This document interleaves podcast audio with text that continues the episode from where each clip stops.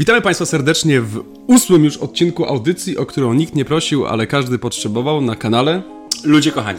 Proszę Państwa, nadeszła wielka chwila, ostatni odcinek pierwszego sezonu naszego programu. Tak jak już wspominaliśmy Wam wcześniej, to dopiero jest początek naszej przygody z YouTube'em. To była taka tylko rozgrzeweczka. Preludium, dokładnie, preludium. Wracamy w najbliższym czasie, ale o tym będziemy jeszcze opowiadali. W przyszłym tygodniu będzie na Was czekał na otarcie łez, że nie będzie kolejnego odcinka audycji, to w przyszłą niedzielę będzie taki krótki filmik opowiadający o tym, czego dokonaliśmy do tej pory. Taki będą bardziej, że tak powiem, rzut na statystyki, czyli moją ulubioną część w ogóle naszego kanału. Ale przede wszystkim opowiemy o tym, co nas czeka w przyszłości, kiedy, w jakim formacie, jaka długość naszych odcinków będzie, jaka częstotliwość.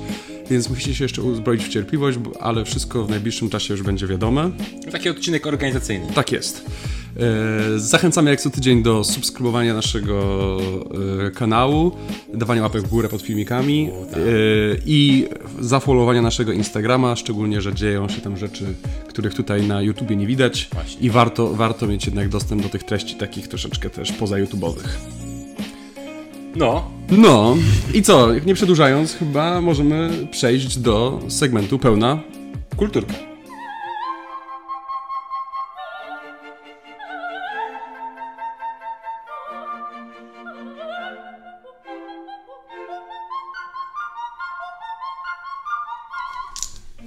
Witamy w segmencie Pełna Kulturka. Zaczynamy od filmu. A film w ostatnim odcinku pierwszego sezonu postawiliśmy na taką czystą strzelankę, akcję, mordobicie i dokładnie. To, co mi się czasami lubi najbardziej. To jest film dla fanów serii John Wick. O, zdecydowanie.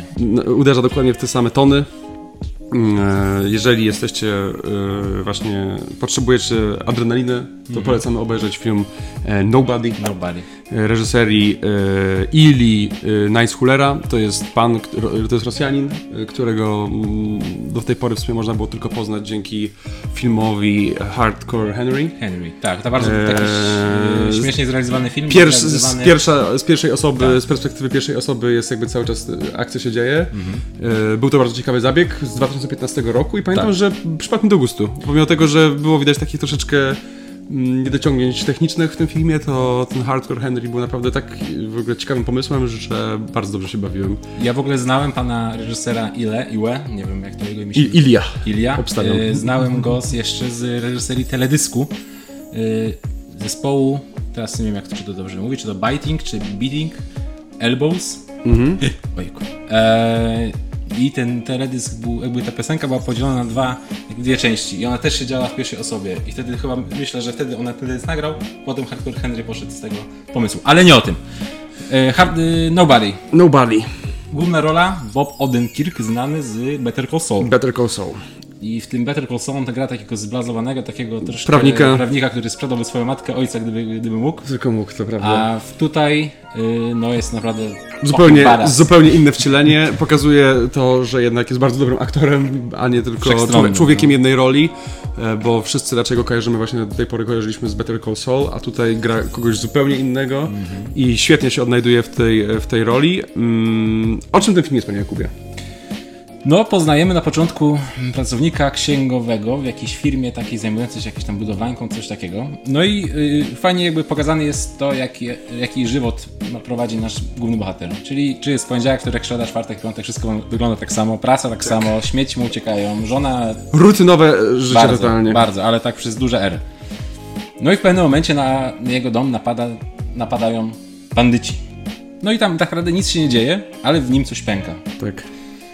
I po tym pęknięciu obserwujemy, jakie są konsekwencje tego pęknięcia, bo tam dochodzi do jednej bójki, w tej bójce ktoś cierpi i ten ktoś, kto ucierpiał, jest taką dosyć ważną postacią. I tam potem się akcja toczy. I dzieje się dużo. Tak. Bójka goni bójkę, strzelanina. Głównie strzela się z Rosjanami. Tak, no to jest jakby... Motyw przewodni. Amerykanie i Rosjanie jakby tak jest. Walczą ze sobą. W Johnny Wicku też to miało miejsce. Powtarzalny dosyć mocno motyw. Więc do co ja mogę powiedzieć? Ja uważam, że ten film w swojej, że tak powiem, kategorii jest naprawdę świetny. I oczywiście też musicie być w odpowiednim nastroju i być przygotowani na to, że ten film to nie jest jakieś mistrzostwo, jeżeli chodzi o scenariusz. Jest dosyć prostej konstrukcji, ale naprawdę dzieje się w nim dużo i jeżeli właśnie macie ochotę na film typu John Wick albo Tylko strzelaj, to jest dokładnie właśnie ten rodzaj kina. Znam kilka osób, które świetnie się odnalazły właśnie oglądając takie kino bez znaczenia jakim by byli humorze. Tak. Natomiast... No myśmy z Michałem zauważyli, że... Bo oglądaliśmy Johna Wicka, oglądałeś wszystkie te trzy części, tak? Nie, pierwsze dwie. No, ale jedynkę i dwójkę oglądałem. I tak jest dużo. I mi się wydawało na przykład, że John Wick wyczerpał wszystkie pomysły fajne, które można wykorzystać w takim, tego typu filmie, a tu nie. A tu właśnie są jakieś jeszcze takie fajne niuanse, że naprawdę fajnie się to wszystko ogląda. Tak. Bardzo fajnie się to ogląda, nie ma nudy, że tak powiem, no nie, jest dosyć intensywnie. Oczywiście jeżeli podejdziecie krytycznym okiem do tego filmu, to uznacie po pierwszych 15 minutach, że jest głupkowaty, bo ten film jest głupkowaty w wielu aspektach. Mnie na przykład też bardzo rozczarowało zakończenie, już pomijając, że to jest taki film, gdzie nie można się czepiać szczegółów, no to tam już było tyle nieścisłości i po prostu taka przesada, że no tutaj to akurat już naprawdę pomimo tego, że wziąłem poprawkę na to, jakie to jest rodzaj kina, to tak mnie to wkurzało, że troszeczkę to wpłynęło na moją ocenę końcową, ale jakby świetnie można tutaj spędzić czas, taka rozrywka dosyć odmurzająca, ale no taki ma ten film, właśnie to ma na celu ten film. Mi się jeszcze nie podobało to, bo fajnie jest John Wick to, że on jakby jest konsekwentny w tej swojej akcji, nie? Że tam jest taki ponury klimat, no i widzę, że Nobody też chciał w taki klimat pójść, ale on troszkę też za bardzo śmieszkował. Tak, chciałem powiedzieć właśnie, że ja w ogóle jestem fanem czarnego humoru, ale już nie aż w takiej formie i goni przesadę tam, jeżeli chodzi o jakieś takie śmieszki, ale... Było parę takich scen niepotrzebnych, że nie trzeba było ich tam na siłę uśmieszniać, bo psuło to trochę klimat. Bo psuło to klimat, dokładnie. I takie aż ciarki zażenowania, że pojawiały się w takich momentach, ale... Tutaj jakby cały czas stoimy na straży zdania, że ten film tak miał być i generalnie reżyser tutaj osiągnął efekt, na który właśnie liczył. I to nie jest jakiś skutek uboczny, po prostu trzeba wziąć poprawkę na to i na pewno są ludzie, którzy śmieją się do rozpuku w tych momentach. My tam po prostu tak siedzimy i już kręcimy kółka. Co się dzisiaj dzieje z panem Jakubem? Ostatni odcinek i ręce mu latają. Ze stresu. Panie Jakubie, no musimy ocenić ten film. Tak. I uwaga, myślę, że możecie się troszeczkę zdziwić. Weźcie poprawkę na to, że jest to oceniamy właśnie ten gatunek konkretny kina, w który się wpisuje ten film. Ja przyznaję ocenę 7. Ja też. O! No, to jest taki... No... Dobrze, czyli 7,0 ma ocenę ten film. Gromkie brawa dla Ili Naishullera. Brawo pani Ila. Możliwe, że inaczej czyta jego nazwisko, ale nie wiem. Tutaj się pojawia tabela z naszymi dotychczas ocenionymi filmami. Nie wiem, na którym miejscu się pasuje, ale dosyć pośrodku. Też z panem Jakubem chcielibyśmy tutaj zwrócić uwagę na to, że film Nomadland, który ocenialiśmy w pierwszym odcinku naszej audycji, został przez nas oceniony zbyt surowo zdecydowanie, bo jednak jeszcze nie do końca wiedzieliśmy, jakie kryteria tutaj obrać przy ocenianiu i jest on niesłusznie tak nisko, w związku z czym zgromadziła się tutaj rada nadzorcza. Przedyskutowaliśmy i podnosimy ocenę o pół w górę, podniesiemy ocenę Nomadland, bo aż przykro wygląda, że ten film z Tomem Hanksem jest tak samo oceniony jak film Nomadland, bo Nomadland był naprawdę pięknie zrealizowanym filmem, dlatego Nomadland troszeczkę teraz pójdzie do góry. Tutaj zostanie to wszystko ujęte w tabeli. No i co, panie kochany, przechodzimy do seriali. W tym tygodniu ja przygotowałem serial, ale tylko dosłownie chcę o nim wspomnieć, bo dopiero obejrzałem dwa pierwsze odcinki, ale no warte to jest odnotowania. Rojst 97. Jakby drugi sezon dzieła Jana Holubka. Rojst, jakby ten pierwszy sezon, muszę przyznać, że on był świetnie w ogóle od strony marketingowej zrobiony, bo nim się pojawiły te odcinki, to już była ta piosenka Moniki Brodki. Tak. I były te trailery z Fronczewskim i naprawdę robiło to bardzo duże wrażenie i w ogóle ten film ma świetny, ten pierwszy sezon ma świetny klimat, ale miałem masę zastrzeżeń co do scenariusza i w ogóle do tej historii, która była płaska jak... Deska. No, dokładnie, jak deska. Natomiast drugi sezon. Wydaje mi się, że zostały tutaj, przynajmniej na podstawie dwóch pierwszych odcinków, mogę to powiedzieć, zostały tutaj troszeczkę wyciągnięte jakby wnioski. I ta historia zapowiada się dużo, ale to dużo ciekawiej. I jestem ciekaw, jak ona się dalej potoczy. Ten drugi sezon ma 6 odcinków. No i co? I gorąco was zachęcam, żebyście na Netflixie rzucili okiem na Rojst 97, bo może umknął waszej uwadze. Sam jestem ciekaw, jak ta historia się zakończy. No i tyle. Ja myślę, że dużą krzywdą dla pierwszej części Rojsta było to, że on wyszedł na tej Showmaxie, na tym Showmaxie, to prawda, bo na Showmaxie wyszedł faktycznie. No i dużo osób jakby nie miało tego dostępu. Ja miałem, bo miałem z Playem coś tam, jakieś układy i dostałem jakiś dostęp i ja zrezygnowałem po 2 odcinkach, bo to nie było ciekawe i... No to ja, nie, bo ten pierwszy sezon miał 4 odcinki chyba, jeszcze epilog był i... 4,5, ale... No nie, no ja się średnio na jeża bawiłem i pamiętam, że te 2 odcinki też robiłem coś w tle i w ogóle nie oglądałem tak z atencją, bo po prostu byłem znudzony. Natomiast ten drugi sezon według mnie ma potencjał i ciekaw jestem, w jakim to pójdzie kierunku i też właśnie zachęcam was do tego, żebyście rzucili okiem i sami się wypowiedzieli, bo myślę, że warto. No ja sam jestem ciekawy, gdzieś to na mojej liście serialowej jest, tylko na razie muszę skończyć to, co oglądam teraz, a... Już mogę teraz swoje? Tak jest. Tak? Zapraszam. Dziękuję. Bo dziękuję. Ja też obejrzałem dosłownie też 2 odcinki, ale nie chcę o tym więcej wspominać, tylko tyle, że oglądam nowy sezon Atypowego, który jest takim serialem, no, family friendly. Ja, nie mogę, nic mi to nie mówi. Atypowy? Tak, chłopak z autyzmem, jego tam jakieś rodzinne przygody, on tam się tam, no po prostu śledzimy jakby życie chłopaka. To jest taka komedyjka dla rodziny, taki dosyć przyjemny film. Okej. No i można sobie obejrzeć, nie każdy lubi tego typu seriale, ale ja chciałbym porozmawiać o czymś innym, ponieważ miało miejsce wydarzenie o nazwie WitcherCon, czyli taki konwent dla fanów Wiedźmina. No i na tym WitcherConie, czy nie wiem, czy na nim, czy w ogóle w trakcie tego wydarzenia zaprezentowano teaser drugiego sezonu Netflixowego Witchera. No, dużo osób czeka, na pewno, tak, w tym jest. Ja, może nie jestem jakimś wielkim fanem Sapkowskiego i jego dzieł, ale gdzieś tam sobie lubię obejrzeć, bo to fajnie wygląda. No i co na tym talerze widzieliśmy, tak naprawdę niewiele, tylko takie dalsze przygody, kto tam gdzieś czytał, czy tam nawet grał, bo to wystarczy przegrać 3. część gry i już masz jakąś tam wiedzę na ten temat. Tak jest. Czyli Ciri trafia do Kaer Morhen, czyli siedziby Wiedźminów i przeprowadza na niej Geralt szkolenie, tak, które ona tam odbywa. No i myślę, że na tym będzie się głównie opierał drugi sezon, bo tylko takie rzeczy były w tym teaserze. Tak. No i wspomniałem o tym, że czekam na Wiedźmina i czekam, i chciałbym też jeszcze porozmawiać z tobą, Michał, na jakie seriale jeszcze czekamy w tym roku. W tym roku i może nawet w przyszłym, bo jeszcze nie zostały tak dosłownie dokładnie określona data ich wydania. Czy masz taki serial? No, ja czekam dosyć mocno na Stranger Things. Co tam się dalej wydarzyło, bo jestem fanem też bardziej klimatu niż samej historii, ale no klimat powoduje we mnie taką nostalgię, że siadam w fotelu i bawię się doskonale. Na co ja jeszcze czekam? Sex Education. Mógłbym powiedzieć, że Sex Education, ten trzeci sezon teraz, tak, ma być? Były 2? Trzeci sezon, a Sex Education ma też specjalne miejsce w moim serduszku, bo też ze względu bardziej na warstwę jakby wizualną tego, co tam było przedstawione. Tak, to w ogóle Sex Education to jest taki pierwszy serial o seksie, na którym nie miałem właśnie jakiś ciarek wstydu, nie? Że to było fajnie wszystko pokazane, przedstawione, że naprawdę to jest taki serial, gdzie rodzic może posadzić dziecko. Mniej więcej tak. No, że nie mówię 5-letnie, ale już tak, ale takiego jakiegoś dorastającego młodzieńca jak najbardziej.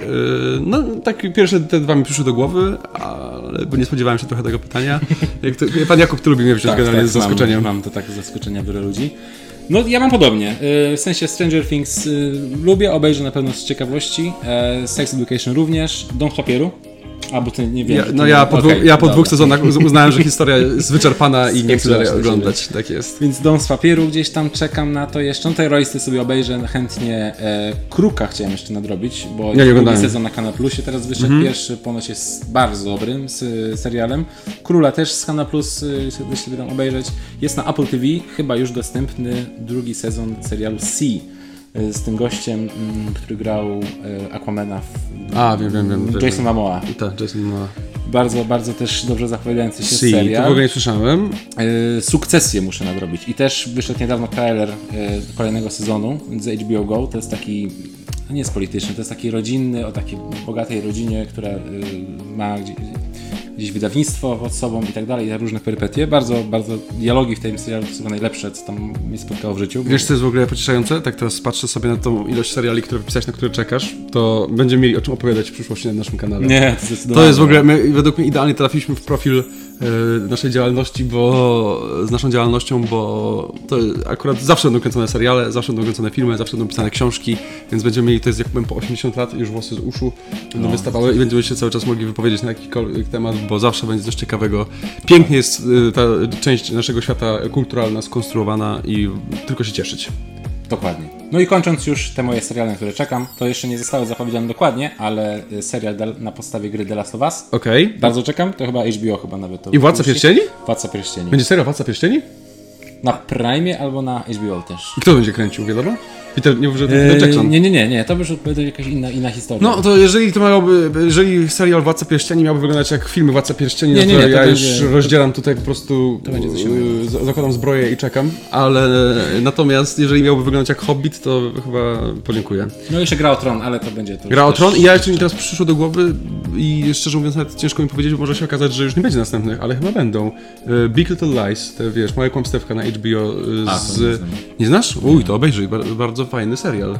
Taki w sumie opowiadający o życiu kobiet głównie, takiego dosyć zamożnego środowiska i tam gra Nicole Kidman, Reese Witherspoon, Meryl Streep w drugim sezonie. Nie słyszałeś o tym? No to jest sam tytuł, ale jakby nie byłem zainteresowany. I ja serdecznie polecam i ciekaw jestem, czy tam będzie jeszcze kolejny sezon. Tutaj się pojawi zaraz, mam nadzieję, informacja pod nami, czy będzie, czy nie będzie, bo nie sprawdziłem tego, ale teraz mi przyszło do głowy. No i co? I to chyba wszystko, co mamy do opowiedzenia w podsegmencie filmowym i możemy przejść do podsegmentu książkowego. W segmencie książkowym, tak jak co tydzień przygotowaliśmy dla Was dwie książki. Pozwoli Pan, Panie Jakubie, że rozpocznę? Proszę bardzo. I mam do Ciebie pytanie na sam początek. I do naszych widzów. Bo nie wiem, podejrzewam, że zauważyłeś pewną taką zależność, że jesteśmy zasypywani kulturowo wszystkim ze Stanów Zjednoczonych. I o Stanach Zjednoczonych, pomimo tego, że obaj tam nigdy nie byliśmy, jesteśmy w stanie powiedzieć naprawdę dużo. Tak. Ale Stany Zjednoczone, oprócz oczywiście Meksyku, o którym też dosyć dużo wiemy, ale dosyć negatywnych rzeczy, ma jeszcze jednego sąsiada na północy. Kanadę. I szczerze mówiąc, obaj myślę, że jesteśmy o Kanadzie w stanie powiedzieć bardzo mało. Pomimo tego, że jest to dosyć kraj ciekawy, duży i interesujący ze względu na swoją historię. Co byś powiedział? Tak, że twoje skojarzenie z Kanadą jakie jest? South Park, to prawda. South Park to jest... Czyli coś z Ameryki, ale... Tak, ale śmiejącego się z Kanady. Dokładnie. Też myślę, że w moich top 5... No naprawdę bardzo mało ja mam, a ja się bardzo interesuję światem, a o Kanadzie mam bardzo mało do powiedzenia. Ale wpadła mi w ręce książka, która nazywa się 27 śmierci Tobiego Obeda. To jest jakby nawiązanie do... Ale nie będę zdradzał, to dosyć mocno... Jest to książka panny Joanny Gierak Onoszko. I jest to pani Joanna, która spędziła 2 lata w Kanadzie i jakby eksploruje ten kraj od wewnątrz. Ale przede wszystkim skupia się na rdzennych mieszkańcach Kanady jeszcze przed nim przyjechali z Europy, że tak powiem, szeroko pojęci kolonizatorzy i ludność ta biała. Okay. I pokazuje naprawdę bardzo, ale to bardzo ciekawe rzeczy dotyczące jakby bolesnej historii kraju, która wiązała się z eksterminacją w dużej mierze tej rdzennej ludności. Walkę o przetrwanie tych jakby ludzi, którzy jeszcze do dzisiaj niektóre rody rdzenne istnieją, co jest w ogóle szokujące, patrząc na to, jaka była polityka wyniszczająca właśnie tą ludność. I naprawdę można się dowiedzieć bardzo dużo ciekawych rzeczy związanych z Kanadą, głównie oczywiście takiej głębokiej przeszłości, ale też już jakby wpływających w dosyć istotny sposób na tą najnowszą historię Kanady. Okay. I jakby dla takich osób, które lubią dzieła Kapuścińskiego, jak on się nazywał, Jagielski. Jest, Wojciech. Tak. To taki reportaż właśnie podróżniczy, to zdecydowanie polecam tą pozycję. Jeszcze chyba o czymś takim nie opowiadałem w naszym programie i stwierdziłem, że bardzo przyjemna książka, bardzo dobrze napisana i właśnie możecie dowiedzieć się czegoś o takim rejonie świata, który w sumie niestety w kulturze popularnej rzadko się przewija, a kryje w sobie, ma przepiękną przyrodę. To jest takie też moje byłoby pierwsze skojarzenie. I wydaje mi się, że warto sobie właśnie coś takiego spoza mainstreamu się, no, że tak ciekawe, powiem, bo, zagłębić. Bo faktycznie jakby nie mamy z Kanady żadnych takich nie wiadomo jak popularnych rzeczy, a nie ma, są, nie to... ma, bardzo tak, no bardzo to, mało, to bardzo mało, a tutaj jest naprawdę, przeczytajcie tę książkę i będziecie wiedzieli naprawdę, ale to naprawdę wiele o Kanadzie, dlatego zachęcam was serdecznie. Kanada w ogóle taki niepopularny kierunek w Polsce, nie? Żeby tam gdzieś lecieć sobie na wakacje. W sensie było troszeczkę jakaś tam fala emigracji oczywiście. W porównaniu do fali emigracji do Stanów, która poleciała, to falka taka mała. Falunia. Natomiast no, warto według mnie się zapoznać i ciekawy kierunek na pewno też nawet na podróż, ale to myślę, że nie nawet tam polecicie, to warto się z tą książką zapoznać. 27 śmierci Tobiego Obeda, Joanna Gierszak-Onoszko. No trochę mnie zainteresowałeś samą Kanadą. Michał Góralczyk. No to jest godne to i tak dalej. Dobrze, a co pan Jakub przygotował w tym tygodniu? Widzę, że książkę swojego imiennika. Kobyła. Jakub Żulczyk, po raz kolejny mój imiennik, bo wtedy był jeszcze Jakub od Drelicha. Tak. Jak się? Nie pamiętam.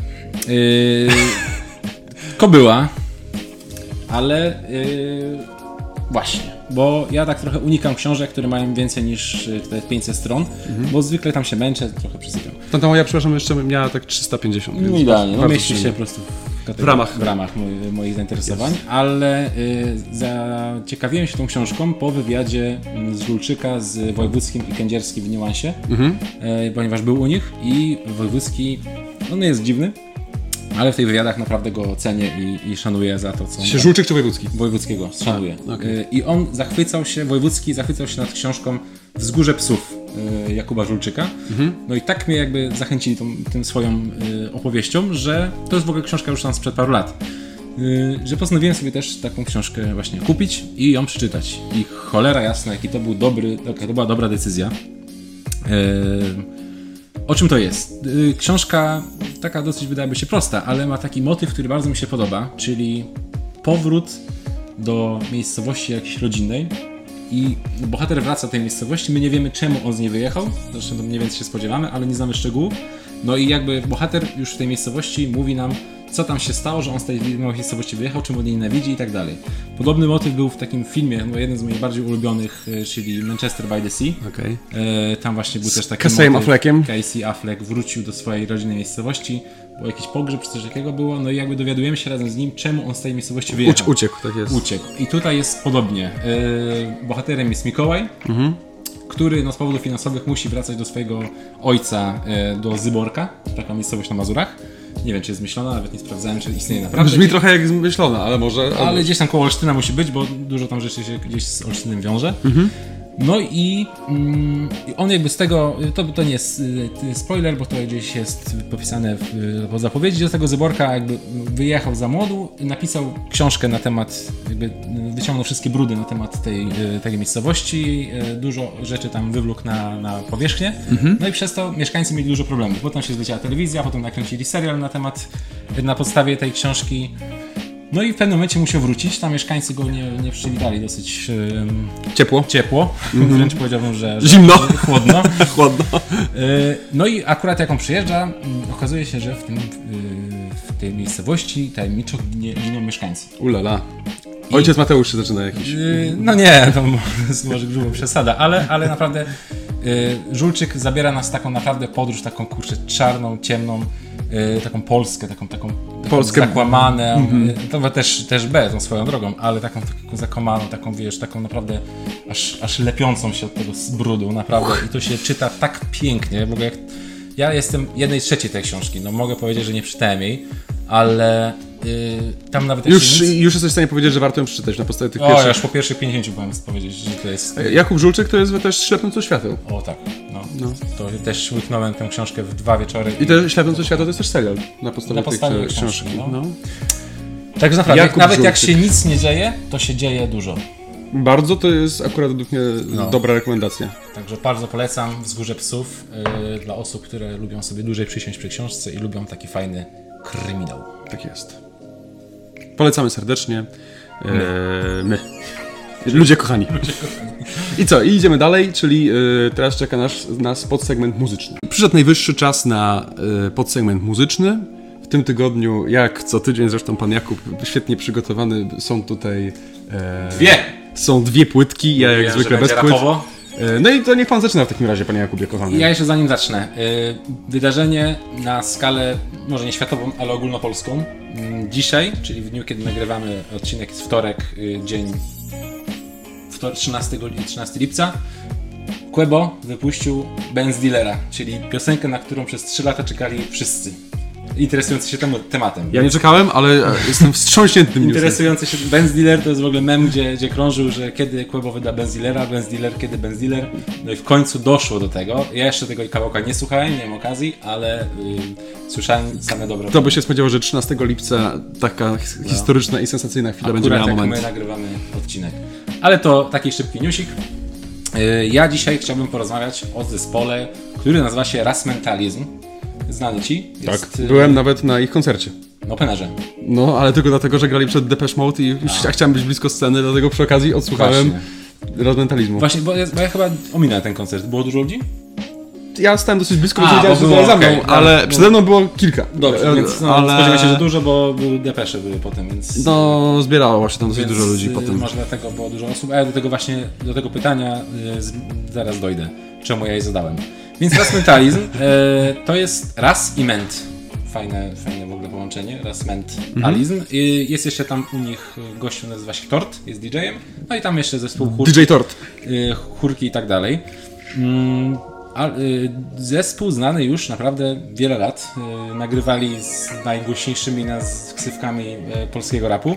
A czemu o nich wspominam? Wspominam o nich dlatego, że po pierwsze idę na ich koncert na Open Air Park, który grają razem z Sokołem i z Rozali, a po drugie Rasmentalizm jakiś czas temu ogłosił zakończenie działalności. Ulala. I teraz organizują taką trasę pożegnalną. Ulala. I bardzo jest mi z tego powodu smutno, bo bardzo lubię ich muzykę i to jest taki rodzaj rapu, który spokojnie mógł puścić rodzicom i jakby nie czułbym się albo mi. Albo tobie, no. I nie czułbym się z tym głupio, bo naprawdę robią bardzo mądry rap. Fajnie to wszystko tekstowo w ogóle brzmi. Muzycznie. I naprawdę nie jest to tak, że czasami jak coś słuchasz i po prostu masz, Jezus Maria, no nie o to walczyłem. No i właśnie, czemu ja ciebie pytam o ilość osób na tych koncertach, bo ja w ogóle zacząłem chodzić na ich koncerty od momentu wydania tej płyty. 1985 to był zupełnie zwrot w ich jakby karierze, bo wcześniej wydali płyty, które były bardzo takie rozrywkowe, skoczne, imprezowe. Gdzieś oni się urodzili się w 85 roku? Coś to jest z tym rokiem, ale nie pamiętam dokładnie co. Detektyw Michał na tropie. No, ja gdzieś to, oni pewnie gdzieś nawijałem o tym, ale ja zapomniałem. I od tej płyty trochę zmienili swój jakby styl. Zrobili się trochę bardziej poważni, trochę refleksyjni, wspominają tam ich czasy dzieciństwa i tak dalej. No i myślę, że to się nie spodobało wielu fanom. Że zdziadzieli. I trochę się od nich osób odwróciło od tego momentu. I ja właśnie chodziłem na koncerty, jeśli odbywały się w Trójmieście po wydaniu tej płyty i po prostu serce pękało, jak na przykład w Sfinksie 700 nawet nie było połowy sali, a ta salka nie jest duża. Ulala. Ona jest mała i to ciekawe.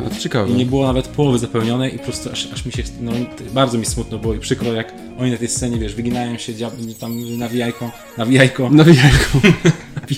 Hip-hoperzy nawijajko.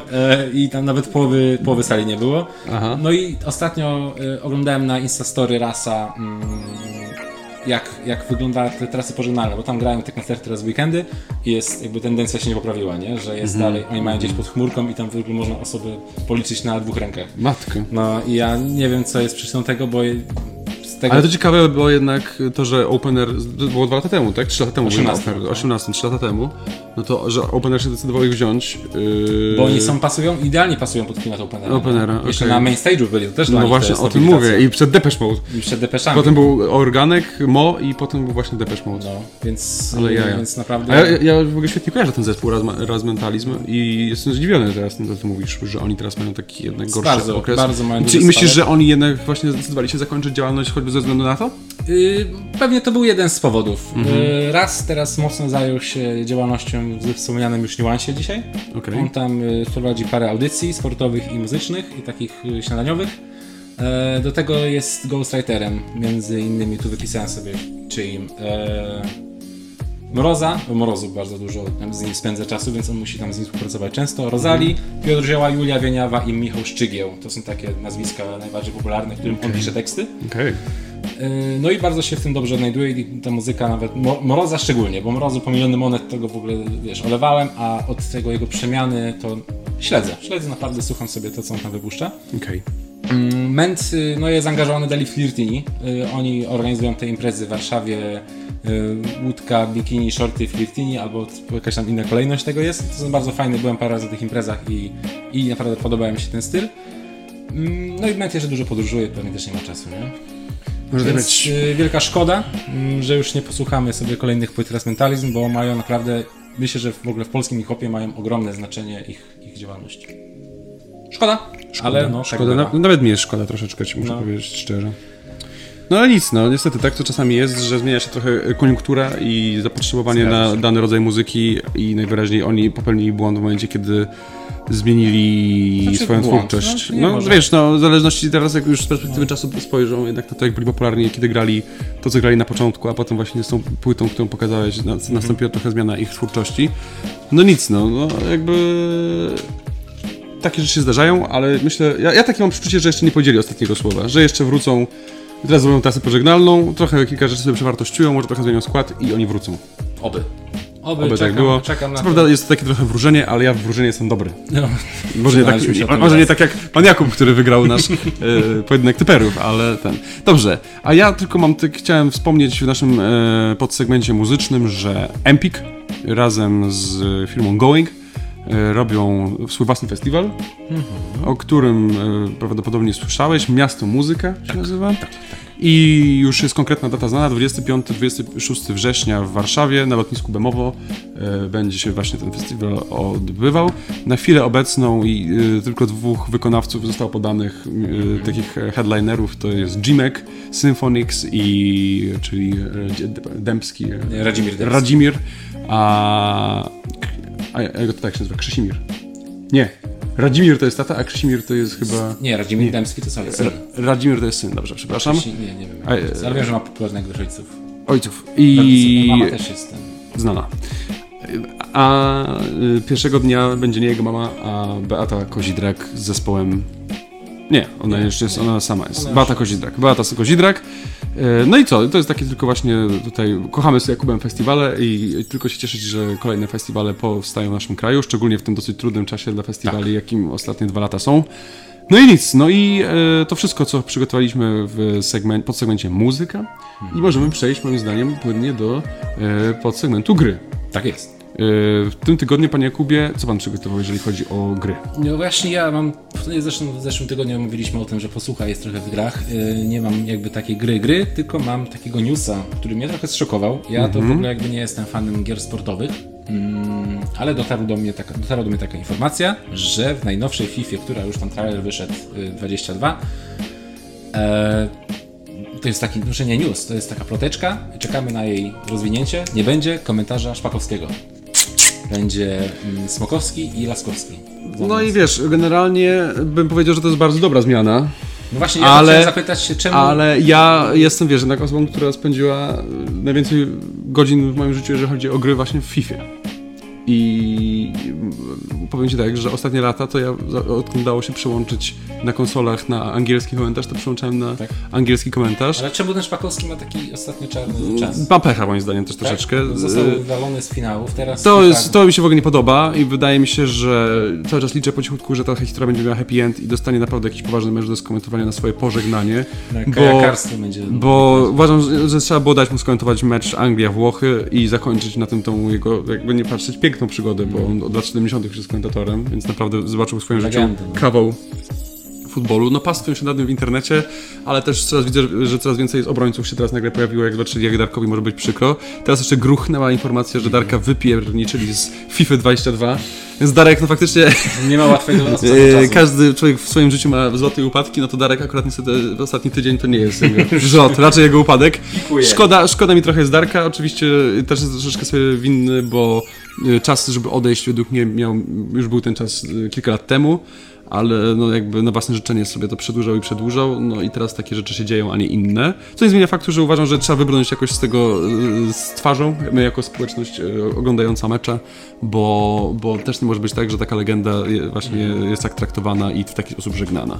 Ale wracając do gier, tak, to FIFA 22 jakby będzie miała nowych komentatorów i mam nadzieję, że wiesz, bo też do Darka Szpakowskiego można mieć trochę pretensji, ale to właśnie jednak oni, FIFA i polska jakby dystrybucja i ci, co robią polski komentarz, to oni mu piszą te teksty głównie i to oni odpowiadają za to, kiedy te teksty się pojawiają w grze. No. I to, że one się pojawiają w takich krytyjskich momentach, niedopasowanych zupełnie, to nie jest tylko i wyłącznie wina Darka Szpakowskiego, tylko ogólnie tej polskiej części firmy EA Sports. No, tam po prostu są źle tam gdzieś zmontowane. Czy a wiesz w ogóle, jaki był najlepszy komentarz polski w historii gier sportowych, moim zdaniem? 90. który? Nie, nie było wtedy jeszcze polskich komentarzy.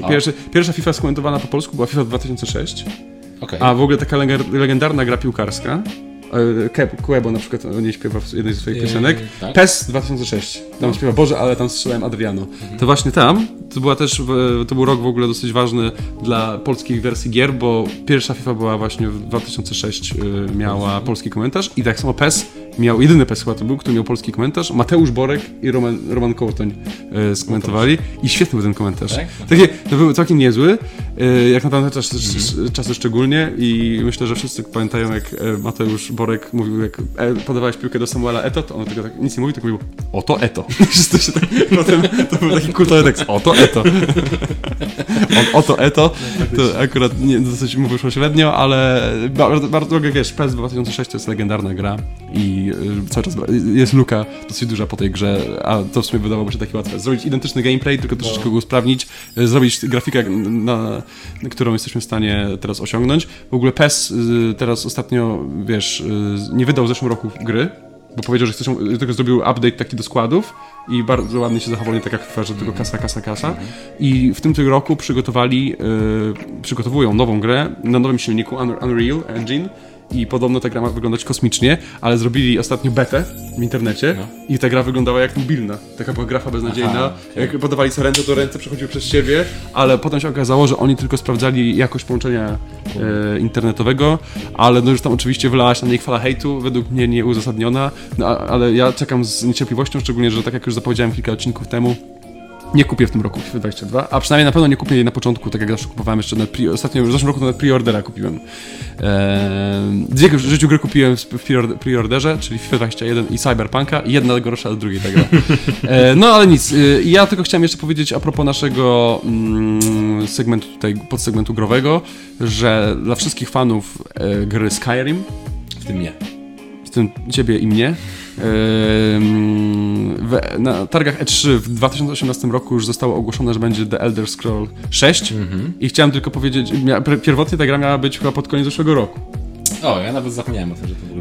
Potem jakoś została, ale to już jakoś tam w 19 roku się wycofali z tego, powiedzieli, że będzie później, no i tak wszyscy liczyli, że będzie w tym roku, na przykład na święta.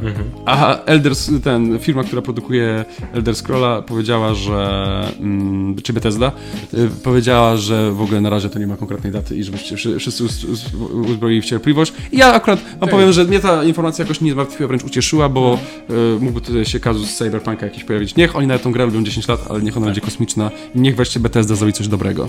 Jest co grać teraz. Tam jest co grać, ale jakby... No, lepiej, żeby to było porządnie zrobione. Dokładnie. Też tak wychodzę z takiego założenia. To nic. I to chyba wszystko, co przygotowaliśmy w segmencie growym. Czy coś jeszcze masz do powiedzenia? Nie, ja już... Nie. Dlatego możemy przejść do segmentu Newsy ze świata.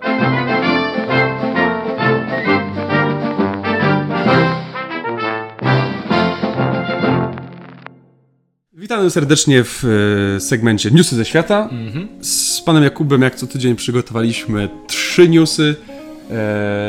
No i co, panie Jakubie, chyba pan rozpoczyna, tak? W tym tygodniu. Tak, no wszystkie newsy są z Polski, także to jest naprawdę... Newsy z Polski. Mamy się czym chwalić dzisiaj.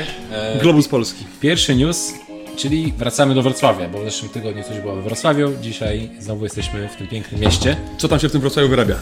Chłopie, dzieje się takie rzeczy, już ci mówię, co chodzi. Jak w filmach. Wypadek z udziałem karetki we Wrocławiu. Przewożony pacjent wyzdrowiał i poszedł do domu. To jest naprawdę historia... Tak powinien... Na ulicy Wejherowskiej.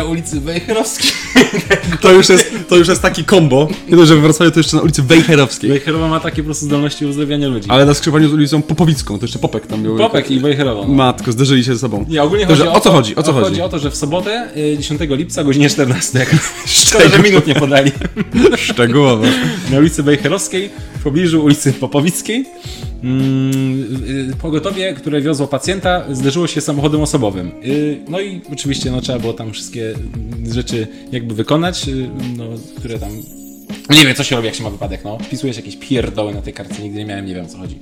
Zabrzmiało, jakbyś przeklął bardzo mocno. No i gościu po prostu po tym zderzeniu zdecydował, że wstaje z tego łóżeczka i idzie do domu, bo już mu lepiej. Co mu się tak naprawdę stało, tego nie wiem, to musiało nie być nic strasznego, drastycznego. A obywatel Ukrainy. No i... Ale to obywatel Ukrainy spowodował ten wypadek. Tak. Samochodem swoim osobowym. Tak. Ale co się stało, którego stan nie był poważny. Po kolizji pacjent opuścił karetkę, powiedział, że już się czuje dobrze i poszedł pieszo do domu. Bo to jest doskonały dowód na to, że wszystko to jest kwestia perspektywy. Wydawało mu się, że jest źle w jego życiu, że się źle czuje, ale jak wziął udział w wypadku samochodowym, to stwierdził, że to jego życie dotychczasowe nie wsiadł do tej karetki, było na tyle jednak spokojne, że on już sobie poradzi sam i proszę, napije się, nasmaruje się amolem na sen i będzie się czuł jak nówka. Tak, myślę, że tak może być. Okej. I co panie Jakubie, jaki przyznajemy tutaj ocenę tego? Ciężko, plusik czy minusik? Ciężko cokolwiek tutaj ocenić, ale myślę, że z uwagi na ulicę Wejherowską, to ja bym do tego... Nie, a mi się podoba też postawa tego człowieka, pacjenta? Który jechał, tego pacjenta, który jechał tą karetką. Gdyby takich było więcej pacjentów w tym kraju, to służba zdrowia w ogóle nie... Tak, to myślę, że NFZ powinien... Dlatego ja przyznaję plusa za tego newsa. Tak, zdecydowanie. Myślę, że to jest dobry przepis na to, żeby szybko leczyć ludzi i bez zajmowania łóżek. A ja tutaj teraz mam drugiego newsa.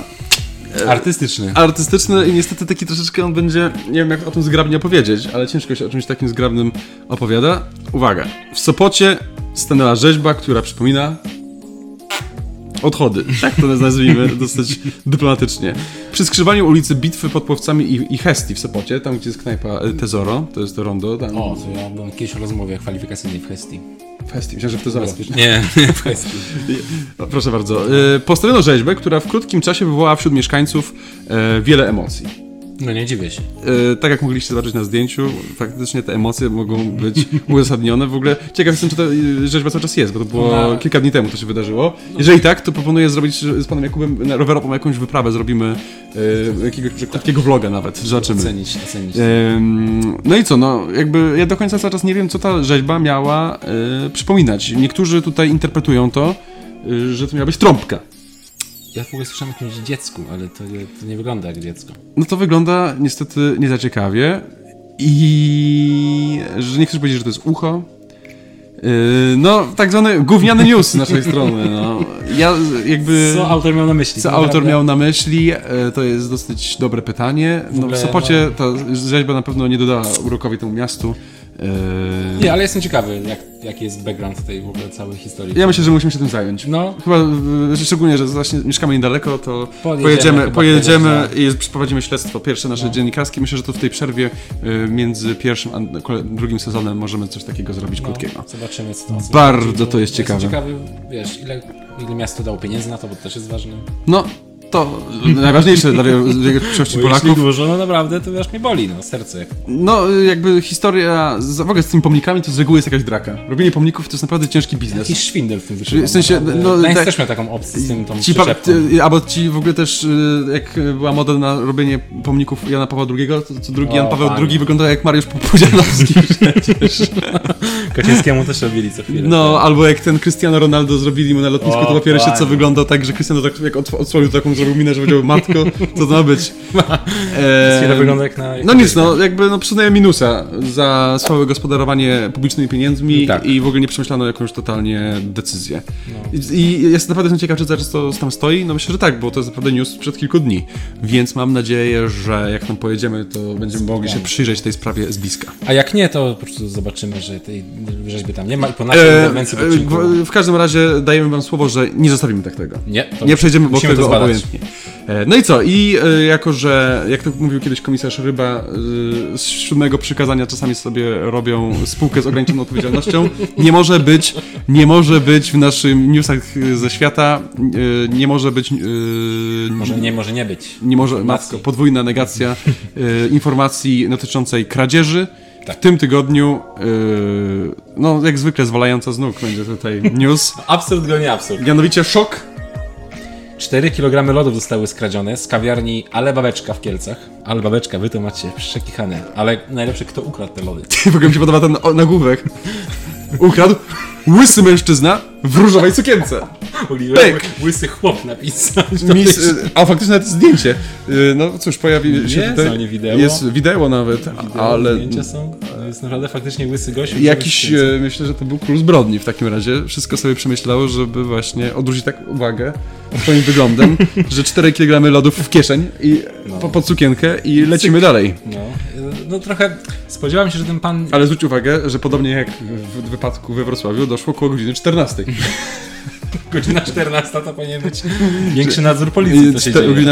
Nie, to Kielce. Kielce, ale 6 lipca co prawda to miało miejsce, no, ale też 14, nie 10, no. Ale o 14 naprawdę się dzieją rzeczy trudne. To trzeba mieć oko na tę godzinę. No i co, i coś wiadomo więcej? Czy to jest... Okradziono nas. Nieznany mężczyzna około godziny 14 podszedł i wyjął z naszej lodówki 4-kilogramową bańkę z lodami. Mnie się to w głowie nie mieści. No to nie się... Naprawdę wszystko musimy mieć pozamykane na klucz i dużo wykrzykników i znaków zapytania. Napisali na swoim fanpage'u właśnie ale babeczka, ta kawiarnia. Pani lodziarnia. Jest niezadowolona, widzę. No, pani jest niezadowolona, no jesteśmy wstrząśnięci, dopisujemy to do naszej szerokiej listy rzeczy dziwacznych, które zostały ukradzione w ostatnim tygodniu. Nie przestaje się nas zaskakiwać. 4 kg lodów tym razem padły łupem naszych złodziejaszków. Jak jakieś super dobre, to też bym się nie pokusił. To dlaczego nie? No nic, jak tutaj przyznać... Minus, no wszystko to czym haniebny, no. 4 kg lodów, nawet ten dosyć ciekawy strój nie usprawiedliwia tego łysego jegomościa, dlatego oceniamy to na minus. Tak jest. No i co? I możemy iść do segmentu technologicznego.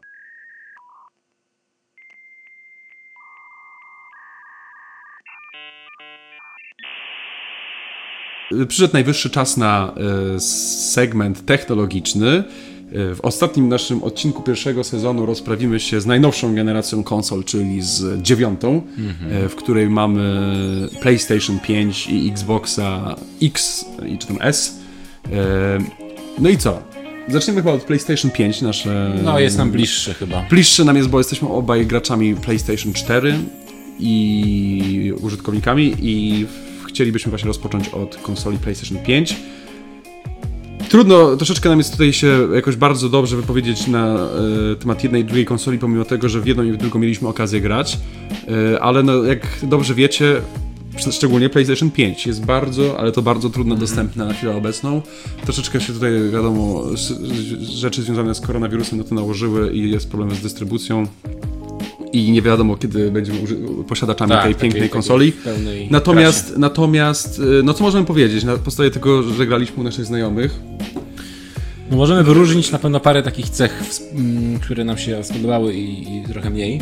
Tak, ja bym rozpoczął od tych bardziej od negatywu, czyli od tego, w jaki sposób ta konsola jest skonstruowana. Mam tu na myśli jakby jej wygląd i w ogóle jakim jest klocem. Jak na to, że mamy XXI wiek, 9 generację konsol, to jest to dla mnie krok wstecz. Zupełnie nie rozumiem tego zabiegu.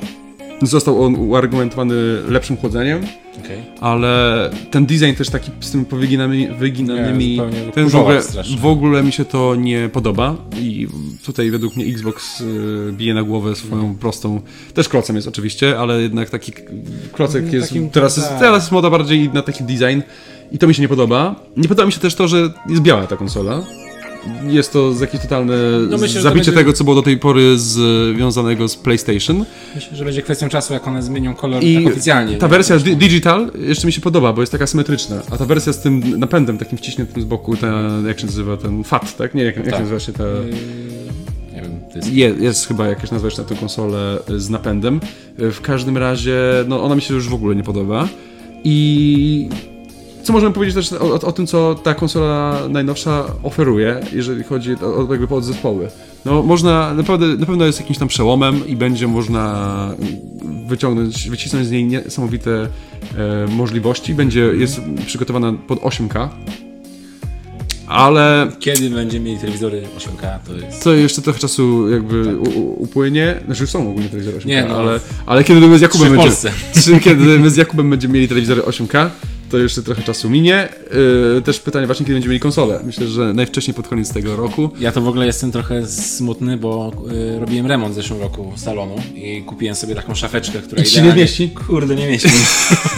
Żeby pieprzyć tą szafę, kupić nową, tak żeby mi się konsola by zmieściła, bo gdybym kupił teraz piątkę, to w ogóle nie ma opcji. Musiałaby być na wierzchu. To faktycznie słabiutko. No nic, jakby... PlayStation 5, po bardzo udanej konsoli PlayStation 4, która nam przypada do gustu i idealnie wpasowała w Jakuba szafeczkę, to jest... Ja trochę jestem rozczarowany na razie przynajmniej tym produktem, w związku z tym podjęliśmy z panem... Aha, ale najważniejsza rzecz, pad. Pad za to PlayStation 5 jest świetny.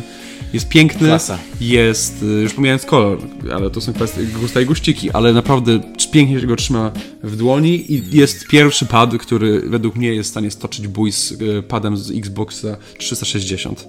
Stoczył bój i że tak powiem będą ex aequo ocenione te pady, bo oceniliśmy konsolę PlayStation 5 na 8 na 10, ze względu na to, że w sumie nie jest, jak wiadomo, że jest jakiś skok technologiczny, ale nie ma jakiegoś totalnego przełomu, jeżeli chodzi o konsolę PlayStation 4. Fajne jest to, że wreszcie jest kompatybilność wsteczna. W końcu, czekaliśmy na to. Design jest według mnie mocno dyskusyjny, nam się nie podoba i wkurza mnie ten design po prostu. Dużo memów powstało w ogóle. Jest problem z tą dostępnością i dlatego przynajmniej ocenę 8 PlayStation 5 na 10, bo cały czas jakby to jest bardzo poprawna konsola i będzie na długie lata na pewno służyła do grania w najnowsze tytuły. A pad przyznaliśmy ocenę 10 na 10, bo jest przepiękny ten pad i super się go trzyma. Ten wibracje w trakcie grania, nawet takie mikrowibracje są super zrobione. Dziesiąteczka zasłużona. Wreszcie ktoś się znalazł, kto tutaj wyrównał osiągnięcie pada od Xboxa 360. No i co? Na tej pory jeszcze nawet nie ma jeszcze danych ze sprzedaży podanych, ile udało się sprzedać tych konsol. No grę startową ustalono jako Ratcheta i Clanka Rift Apart. Tak? A ja myślałem, że Spidermana ten coś tam Morales. To jakby to była chyba nawet pierwsza gra, która wyszła, ale oficjalna jest Ratchet. Grą startową. No? To jest ich taka perełka i... Ciekawe. I na pewno się na tym skupiają. No i co? I możemy przejść do Xboxa X i S, bo tak samo jak w PlayStation 5 zostały wydane dwa warianty, jeden z napędem, drugi bez. No i co, panie Jakubie? No Xbox designem nam się, tak jak już wspomniałem, podoba dużo bardziej, ale jeżeli chodzi o co? O dostępność też jest dużo lepiej. Można ją kupić w każdym momencie w Polsce, będąc nawet. No i pad jakby zdecydowanie trzyma ten poziom tych padów, które były do tej pory, co jest też jakby godne tutaj nagrodzenia i co? No i zmianki. Ale mi się wydaje, że on cały czas jest gorszy niż pad od Xboxa 360, bo jakby gorzej się go trzyma i cały czas mi się wydaje, że te plastiki są jakieś bardziej gówniane, za przeproszeniem. Ja tak grałem krótko, ale bardzo nie podoba mi się krzyżak tamtejszy. On jest taki... To w sensie tutaj... Ten jakoś tak mi jest taki mało wyczuwalny i często zdarzało mi się kliknąć coś innego niż tak.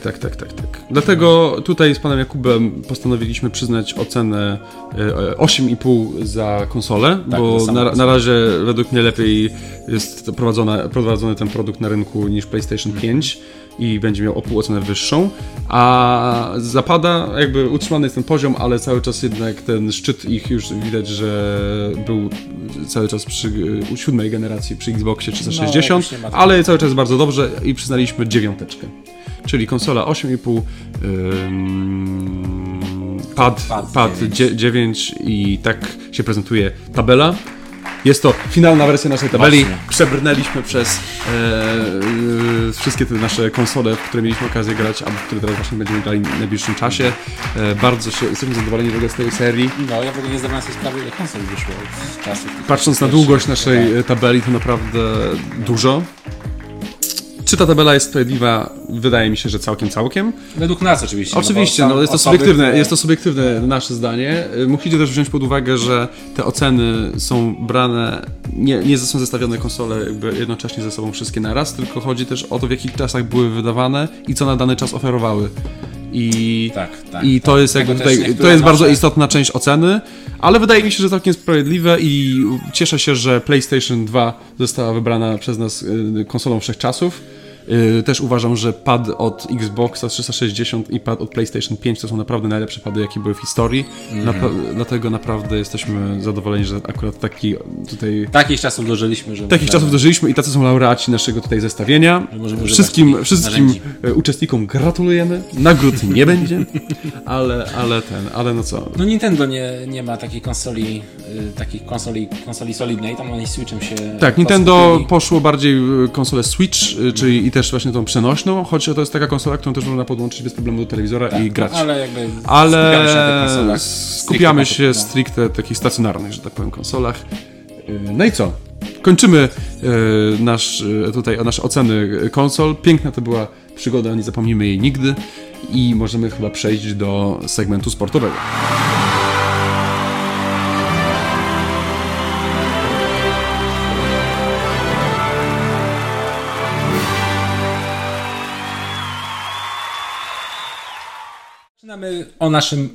O moim ulubionym segmencie, czyli segmencie sportowym, na którym zawsze mam wiele do powiedzenia, ale rzadko mówię, bo się wstydzę. Tak jest.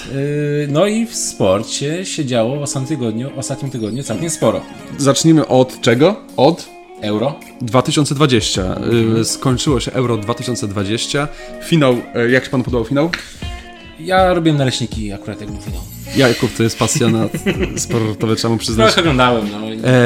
Wygrali Euro 2020 Włosi. Tak, to zanotowałem. Finał był dramatyczny. Kto oglądał, ten wie. Dużo kontrowersji.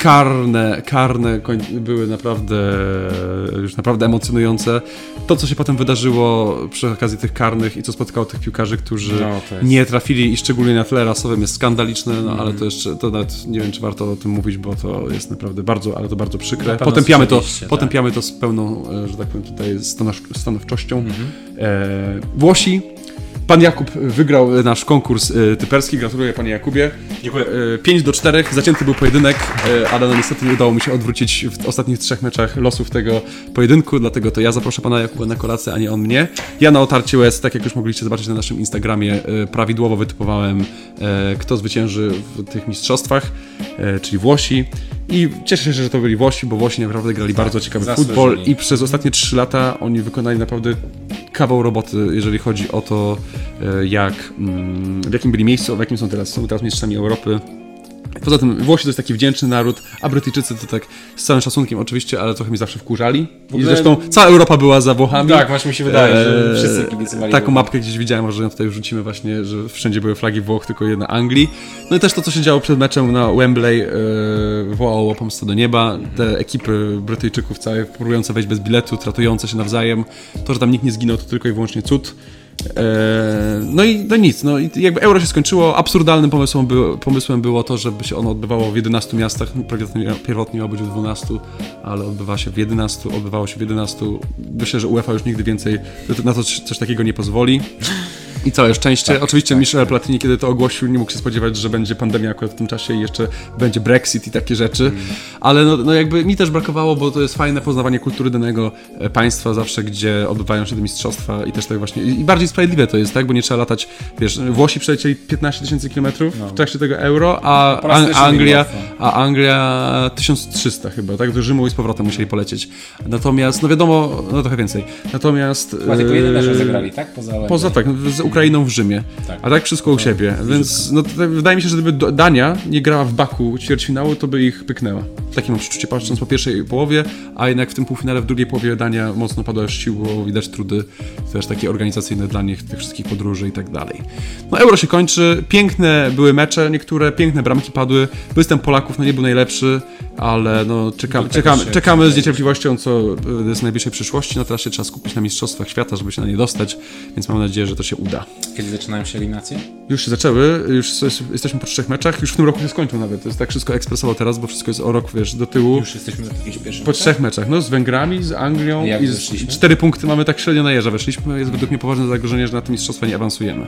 Szczególnie patrząc na to, jak Węgrzy grają na przykład, choć mamy teoretycznie najtrudniejsze mecze za nami, 2 wyjazdy właśnie do Budapesztu i do Londynu, więc no teraz jakby dosyć mocno to jest loteryjne, co jest przed nami, ale miejmy nadzieję, że nie będzie źle. I że Paulo Sousa jednak będzie kontynuować swoją wizję tego na to wszystko. Wimbledon. Wimbledon, nie wiem czy pamiętacie, ale w zeszłym tygodniu Hubert Hurkacz akurat miał po naszych nagrywkach grać ze Szwajcarem Rogerem Federerem.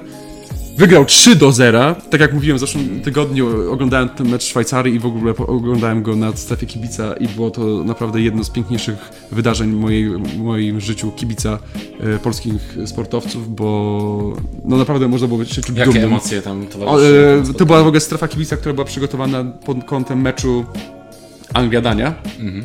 I tam, ale widać, że się zbierali, też puścili wcześniej ten mecz Federera z Hurkaczem i jak ja przyszedłem po pierwszym secie, i już tak ludzie siedzieli i już tak część grzebała w telefonach, już wiedzieli, że Federer źle wygląda. I co ciekawe, bo tak gadałem potem z tymi Szwajcarami, to oni w większości się spodziewali, że on przegra.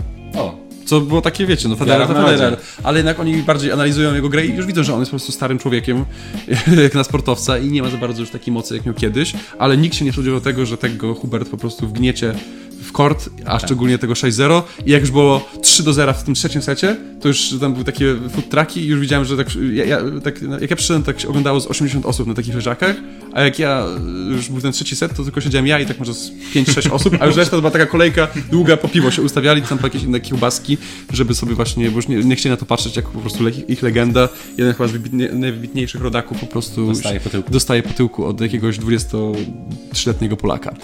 Brawo Hurkacz. Wygrał Djokovic? Djokovic wygrał w finale z Włochem. Dorównał, słyszałem, statuetkami. Za wielkie szlemy czy za Wimbledon? Za wielkie szlemy chyba, ale nie wiem. Wiedziałem, że wszyscy mają po 20 teraz. No to za wielkie szlemy, tak jest. Więc jest szansa, że Djokovic jeszcze wygra jednego i będzie miał najwięcej wielkich szlemów w historii. Natomiast Hurkacz osiągnął półfinał. W półfinale niestety zasłużenie przegrał swoje spotkanie, ale i tak już jest na 11 miejscu w rankingu. 11 miejsce. Iga już jest, chyba zaraz będzie w 10, albo już jest nawet 9, nie jestem pewny. To oznacza, że naprawdę nasz tenis Mamy się dobrze, tak. I tylko się cieszyć. I czekać na olimpiadę. I proszę pamiętać o tym, że z Kubą się założyłem, to dlatego trochę zmusiłem do tego zakładu i ten zakład na szczęście nie jest o żadną kolację, ale że pamiętajcie moje słowa, Iga przywiezie z Igrzysk Olimpijskich medal. A propos igrzysk, to igrzyska 23 lipca startują, czyli też lada dzień, za 10 dni, z perspektywy naszego dzisiejszego kręcenia, albo naszych widzów, którzy to teraz oglądają, to już nawet mniej. Bardzo się cieszymy. Co prawda smutna informacja spadła w ostatnich dniach ze względu na ten szalejący wariant Delta koronawirusa w Tokio.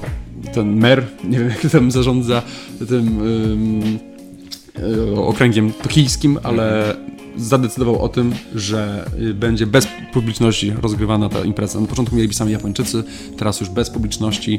Smutek, bo to jednak duża impreza sportowa bez kibiców to jest zawsze się ogląda jakoś tak pustawo. Lelawo. I co? I zachęcamy was przy okazji, jak już tutaj mówimy o Igrzyskach Olimpijskich, to pomimo tego, że teraz będzie krótka przerwa w funkcjonowaniu naszego kanału na YouTubie, to nasz Instagram cały czas będzie tętnił życiem i będziemy już oczywiście, może nie będziemy tak typowali jak na igrzyskach, na mistrzostwach Europy, bo to już troszeczkę trudniej jednak by było zrobić, ale cały czas tam będziemy, że tak powiem, nasze spostrzeżenia dotyczące tej imprezy wrzucali. Zachęcamy was do aktywności i zachęcamy was do followowania naszego Instagrama, właśnie, tak. Bo pięknie przerastają subskrypcje na YouTubie, jesteśmy aż zdziwieni, natomiast Instagram coś stanął i prosimy tutaj o to, żebyście zafollowowali naszego Instagrama. Gdzieś tam jakiś like, fajnie wleciał na post, jak nie daliście, to dokładnie, dajcie znać. Aha, i zapomniałem jeszcze o jednej rzeczy, znowu bym zapomniał, bo w zeszłym tygodniu o tym chcieliśmy powiedzieć. Lukas Podolski jest w Górniku Zabrze, ostatnio nawet była transmisja na YouTubie na żywo z treningu, jak tam sobie radził. Rzucił syn marnotrawny. Bardzo w ogóle fajnie, że on wywiązał się z tej obietnicy, którą złożył już naprawdę dawno temu, że zakończy karierę w Górniku Zabrze, a jeszcze to jest człowiek, który nie tak dawno był mistrzem świata w piłce nożnej. Nie w kij dmuchał, to jest jednak piłkarz. I Górnik ma naprawdę... Jak w Górnik w Ekstraklasie wygląda zwykle? Tak średnio chyba. Niedawno w sumie wrócili do Ekstraklasy, bo był taki moment jeszcze 5 lat temu, że spadli, ale teraz wrócili, nie wiem, chyba z 3 lata temu. No ale marketingowo Górnik wygląda świetnie. Nie widziałeś, co tam się dzieje w ogóle na ich fanpage'ach wszystkich, na tym, no takie przyrosty mają, że wiesz, no widziałem ostatnio, że Andreas Iniesta polubił ich, bo on grał z Podolskim w Japonii, więc naprawdę... Górnik Zabrze przeżywa teraz... Myślę, że Górnik Zabrze, bo wiesz, Górnik Zabrze w latach 70 to była niezła paka i takie derby polskie, to się mówiło, że są mecze Legii z Górnikiem Zabrze, ale no te ostatnie lata to Górnik Zabrze miał się gorzej, a teraz mają piękny stadion, tam bez jednej trybuny chyba. i mają Łukasza Podolskiego i mają naprawdę wszystkie argumenty, przede wszystkim finansowe, i żeby też to jest mega skok dla Ekstraklasy. To, tak, co się teraz wydarzyło, duży bo naprawdę nawet ESPN, ta amerykańska telewizja, podała w swoich głównych wiadomościach o tym, że Łukasz Podolski poszedł do Górnika Zabrze. No myślę, naprawdę Górnik świat o Górniku usłyszał, tylko się cieszyć. No, jakby wiadomo, że oglądanie Ekstraklasy to jest tylko dla najodważniejszych, którzy się nie boją o własne zdrowie, ale przede wszystkim psychiczne. Natomiast no jest tylko się cieszyć, że takie że historie się dzieją. To też pokazuje, jacy jesteśmy tutaj wytęsknieni za jakimiś poważnymi piłkarzami w naszej Ekstraklasie, bo pojawia się taki Podolski i wszyscy po prostu cała Polska szaleje. Czeka na pierwsze mecze. No naprawdę, ja naprawdę czekam. Ja będę oglądał mecze Górnika, no nie ma siły, no muszę zobaczyć, jak on będzie sobie radził. No i co? I to chyba wszystko, co mamy do powiedzenia w segmencie sportowym. Łukasz Podolski był ostatnią osobą, o której powiedzieliśmy w pierwszym sezonie naszego programu. Uważam, że godnie. Tak. Kiedy zaczynałeś się po wakacjach?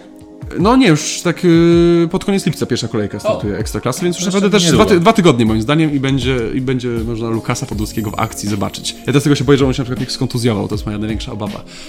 No i co? I Łukasz Podolski był ostatnią osobą, o której mówiliśmy w naszym programie, w pierwszym sezonie naszego programu. Kończąc się i żegnając, jak to mówił Szpakowski, żeby zakończyć i się pożegnać, to kończąc się i żegnając, chcielibyśmy powiedzieć, że to była naprawdę piękna przygoda ten pierwszy sezon. Bawiliśmy się naprawdę świetnie. Nie do końca sami się spodziewaliśmy, czego spodziewaliśmy. Tak, no nie do końca się spodziewaliśmy tutaj, co nas może czekać w związku z tym YouTube'em. Ja i tak uważam, że to, co się wydarzyło, to jest nasz sukces osobisty. To jest nasz sukces osobisty, że nam się udało zmobilizować. Wasz odbiór był dla nas też naprawdę wow, nie spodziewaliśmy się. Już nasz teraz najnowszy odcinek to chyba miał z 800 wyświetleń. Tak, poprzednio.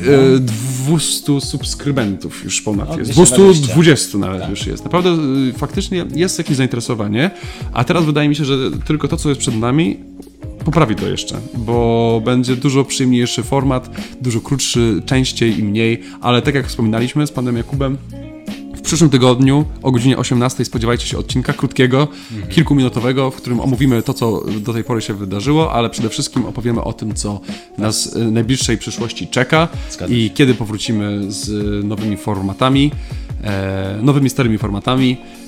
No i co? Ja musiałem jeszcze zadać pytanie, bo ja lubię cię tak zaskakiwać. My mamy jeszcze dużo czasu, widzę. Już w godzinie nie zmieścimy się w godzinie. Teraz spokojnie już dwie godziny lecimy. No, zamieniam się w słuch. Ja chciałem tak zadać ci pytanie, takie tutaj naszym kanale. Co dało ci nagrywanie na kanale Ludzie Kochani? Tak osobiście. Tylko tobie. Nie, że... Ulala. Przede wszystkim dało mi... zwolniło w mojej głowie taką myśl, która wierciła mi od kilku lat w mojej głowie dziurę, że bym zaczął coś nagrywać na YouTubie. Miałem kilka pomysłów. Miałem pomysł na to, żeby nagrywać FIFA. Ja grałem dosyć intensywnie i naprawdę tam niezłe wyniki wykręcałem, ale jednak tak pomyślałem, że to nie jest coś, czego bym został. Bo jednak ja się cieszę przede wszystkim, że ten kanał, raczej YouTube się nie wyłoży przez najbliższe 100 lat. Tego się trzymajmy. I to będzie też zawsze jakaś pamiątka po nas, że byli tacy dwaj goście jak my. I cieszę, ale przede wszystkim dało mi to właśnie, że nie mam już takiego poczucia, że nie realizuję czegoś, o czym pomyślałem. Bo ja tak staram się w moim życiu jednak na bieżąco, mam życie i staram się jakby różne rzeczy robić i staram się realizować moje pomysły jak najszybciej, bo wiem, że już po tym, jak coś taki pomysł jest, którego nie realizujesz, to będziesz go odkładał. I YouTube niestety właśnie był tak, że go odkładałem, nie było okazji, ale na szczęście pijany pan Jakub się stawił kiedyś i zaproponował, więc ja stwierdziłem, czemu nie? No, chciałem zawsze spróbować sił w czymś takim i cieszę się, że udało się to spełnić i to dało mi takie poczucie właśnie tego, że nie ominąłem tego tematu i nie olałem go i świetnie się bawię. To jest najfajniejsze, że naprawdę się świetnie bawię w momencie, kiedy nagrywam. Nagrywanie jest bardzo przyjemne, montowanie trochę mniej, ale też bardzo przyjemna jest w ogóle interakcja z wami, czy to w komentarzach na YouTubie, czy to w wiadomościach, głównie w wiadomościach, to na Instagramie. To mi sprawia bardzo dużą przyjemność. Tak, fajnie się na cyferki patrzy. I dla mnie tak jak i to bardzo fajnie się ogląda te statystyki wszystkie na YouTubie, z jakich krajów i jaka długość wyświetlenia tych filmików, ilość wyświetleń. Naprawdę to jest bardzo fajne i o tym właśnie powiem też w przyszłym tygodniu. No i co? A tobie co dał od nagrywania? Ja tak właśnie zapytałem się, bo ja doszedłem wczoraj do takiego wniosku, nawet nie wczoraj, dzisiaj jak jechałem rowerem tutaj, doszedłem do takiego wniosku, że nasza, oprócz tego co wspomniałeś, że to jest bardzo fajnie, że w końcu pokonałem mój słomiany zapał i zabrałem się do czegoś, co sobie zaplanowaliśmy. Tak jest. Że jest między nami i z widzami współpraca, gdzieś jakieś tam relacje, układy, może nie układy. Układa się. Relacja jest, że naprawdę widzimy, że ludzie oglądają nas i gdzieś nas wspierają. Mhm. Ale ta audycja, którą nagrywamy, jest też dla mnie takiego swojego rodzaju autoterapią. To jest naprawdę, może to co powiem, może dużo osób nie spodziewało i się nie spodziewa dalej, ale... Jakub przestał pić alkohol po prostu. Nie, nawet przez naszą audycję. Ja przez ostatnie parę lat strasznie straciłem jakby taką wiarę w swoją możliwość, taką w siebie. Strasznie mi się ocena spadła przez ostatnie parę lat. A teraz, od kiedy nagrywamy te parę tygodni, to naprawdę poczułem tak, że jakby, wiesz, jeżeli jest trochę więcej wart niż myślałem. Matko, to bardzo poważne to doszliśmy. To się cieszę w takim razie bardzo. Ja bardzo również i że to mi dało taką wiarę w siebie, może tak to określę najprościej jak mogę, i że naprawdę, że trochę urosło mi skrzydło. No to się cieszę, to bardziej się cieszę w takim razie, że tak się... Że oprócz takich oczywistych rzeczy naprawdę jest taki skutek uboczny tego, że naprawdę... Super. Ja też się bardzo cieszę, bo że akurat taką obraliśmy formę naszej działalności, bo to tylko nas mobilizuje, żeby jeszcze więcej czytać, jeszcze więcej oglądać, jeszcze więcej grać, czyli to w sumie, co w życiu człowieka według mnie jest najważniejsze, bo poznawanie świata jest w życiu człowieka najważniejsze, bo jak tracisz ciekawość do świata, czyli głównie tego właśnie, czym są... co możesz dowiedzieć się z książek, filmów, gier i tak dalej, to w ogóle twoje życie takie się robi wtedy miałkie i wyblakłe, dlatego... No, teraz z panem Jakubem jeszcze więcej tego robimy niż do tej pory, choć dosyć wcześniej też dużo oglądaliśmy. No nic, generalnie jak widzicie pozytywnie na razie wszystko tutaj się układa i oby się układało tak dalej. Czekajcie na więcej informacji w przyszłym tygodniu, kiedy wracamy, w jakiej formie i z jaką częstotliwością.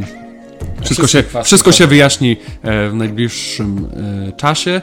Mam nadzieję, że od razu obiecujemy, że ta przerwa nie będzie jakaś bardzo długa, więc tutaj się nie martwcie, i bo podejrzewam, że wiem, że już są osoby, które się zmartwiły bardzo, że ich rytuał niedzielny, 8 odcinków, na którym będzie się opierał... Wybiję się teraz tym Marcinkiem. Nie no, że spokojnie, osoby, które się martwią, wracamy niebawem. Naprawdę to jest przerwa tylko taka, żebyśmy mogli tutaj troszeczkę się ogarnąć, bo tak dosyć z panem Jakubem się spontanicznie rzuciliśmy na tego YouTube'a i z dnia na tydzień nagrywaliśmy to, a teraz chcemy pewne rzeczy zrobić z trochę większym wyprzedzeniem i żeby to było wszystko trochę bardziej przemyślane i przede wszystkim, żeby ta forma była bardziej przystępna, bo też wielu naszych fanów nawet narzekało, że jest to na tyle długie, tak, że tak, to prawda. To jedyny zawsze do tej pory się spotkaliśmy, że wszystko jest za długie. Dlatego tutaj zrobimy dosyć dużą istotną reformę. No i co? Dziękuję wam bardzo za ten pierwszy sezon. Dziękuję tobie, panie Jakubie, jak zwykle to była przyjemność. Każdy czas spędzony z panem Jakubem jest czasem spędzony w sposób właściwy.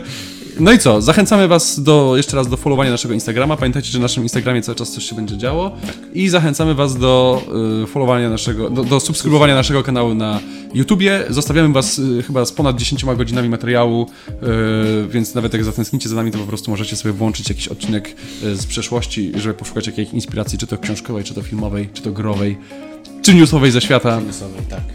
Polecamy zajrzeć jeszcze do tych starych odcinków, których nie obejrzeliście za dokładnie. No i co?